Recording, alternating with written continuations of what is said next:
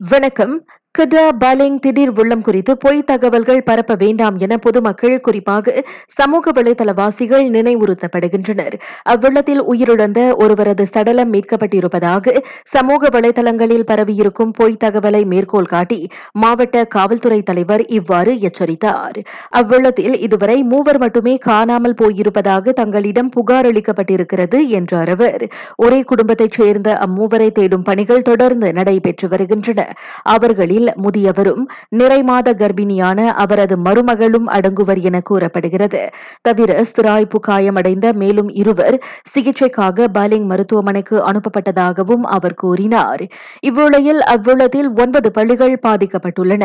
இதையடுத்து தகுந்த நடவடிக்கைகள் எடுக்குமாறு மாநில கல்வித்துறையும் மாவட்ட கல்வி அலுவலகமும் கேட்டுக் கொள்ளப்பட்டிருப்பதாக கல்வி அமைச்சு தெரிவித்தது.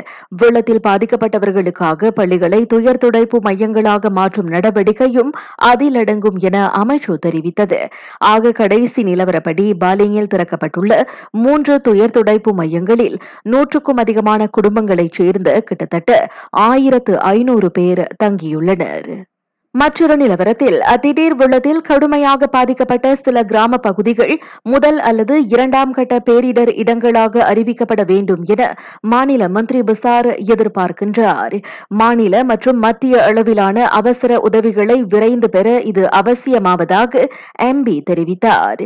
வெள்ளம் பாதித்த பகுதிகளை பேரிடர் பகுதிகளாக அறிவிப்பது குறித்து இன்றைய சிறப்பு கூட்டத்தில் தீர்மானிக்கப்படும் என எதிர்பார்க்கப்படுகிறது. நேற்று பிற்பகல் இரண்டு மணிக்கு தொடங்கி மூன்று மணி நேரத்திற்கு கொட்டி தீர்த்த கனமழையை அடுத்து சுங்காய் குப்பாங் ஆற்றில் மழை நீர் நிரம்பி அது அப்பகுதியில் உள்ள குடியிருப்பு பகுதிகளுக்குள் புகுந்ததால் திடீர் வெள்ளம் ஏற்பட்டது. நாட்டில் நேற்று ஆயிரத்து தொள்ளாயிரத்து பதினெட்டு பேருக்கு கோவிட் பத்தொன்பது தொற்று உறுதியானது. அத்தொற்றால் எண்மர் உயிரிழந்திருக்கின்றனர். நேற்று ஈராயிரத்து முன்னூற்று இருபத்தோரு பேர் அத்தொற்றில் இருந்து மீண்டனர்.